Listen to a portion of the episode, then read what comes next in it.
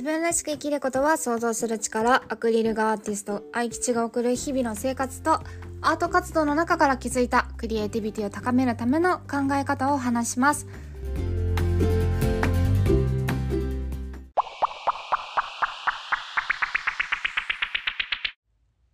どうもこんばんは。お元気お過ごしでお元気でお過ごしでしょうか。あっという間に2月も後半になってきましたね。だんだん春めいたお天気も増えてきて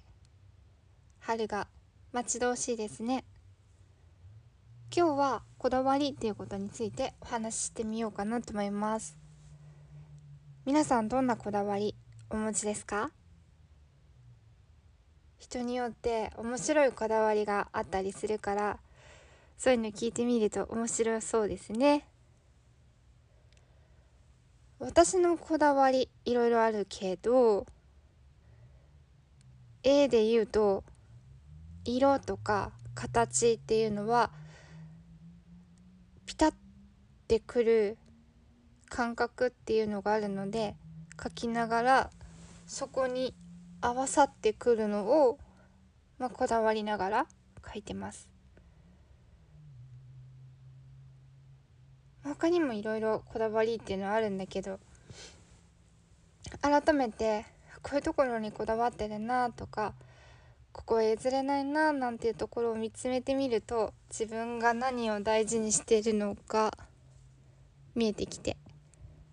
自己分析にもなりますね。今日は何でこだわりについてお話ししようかなと思ったのがこの間ラーメン屋さんに行ってきたんです。っていうのがあの鶏白湯ラーメンが私好きでしてで一番好きなお店からまあトップ5みたいな感じであの好きなお店っていうのがあるんだけど1位と2位を食べ比べてみたんですよね。で最近行ったのが2番目のお店だったんだけど美味しいんですよ。美味しいんだけど一番に行かない差っていうのがあのね一口目で分かったのが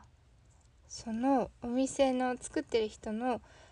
こだわりの感じ方だったんですよね。確かに美味しいんだけどなんだろうな。あの細部までのこだわりっていうところが感じ取れる量がやっぱり1位だなと思ってるお店の方がすごく高くて。麺だったり味の調整とか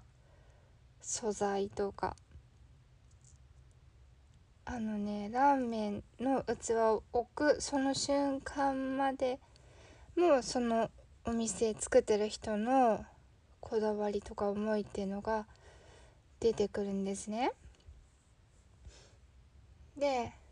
あこだわりってこんなに違い一杯のラーメンであっても違うんだなってすごい思ったんです。でやっぱりその私が思っている一番美味しいなって思ってるお店はあのねすごく小さいんだけどいつもひあオープンするといつも人がいっぱいいて並んでるんですね。うん。なのでもう私だけではなくて、まあ、いろんな人が同じように感じててそのお店の作るこだわりっていうのを味わいに行ってるんですよね。でねこだわりって何だろうって思ったんだけどこういう商売やってる人に対関してのこだわりって常にお客さんに満足してもらうっていうこだわりだと思うんですよ。そうお客さんにもっともっと美味しいものを提供したい。どうしたらもっともっと美味しいものが作れるのかっていうこだわり？勉強し続ける。バージョンアップし続けるっていうこだわり。そういうラーメンが食べれるなら本当に食べたいし食べたら嬉しい気持ちにもなりますよね。こだわりって魅力だなって思ったんです。どういうこだわり持ちたいですか？そのこだわりが人へ向かうとすごく自分を充実させるし自信にもつながるかもしれないですねお母さんだったら夜ご飯作る時にみんなの美味しいっていう表情を浮かべて美味しいもの食べさせようってもこだわりとか営業職ついてる人物を売る人自分のこだわった商品をお客さんが嬉しそうに買ってくれてる姿それが結果として残っていくっていう実績やっぱり自信になるなって思うしあのお届け物してくれる人あの多いですよね。インターネットでお買い物するから。届けてくれる人が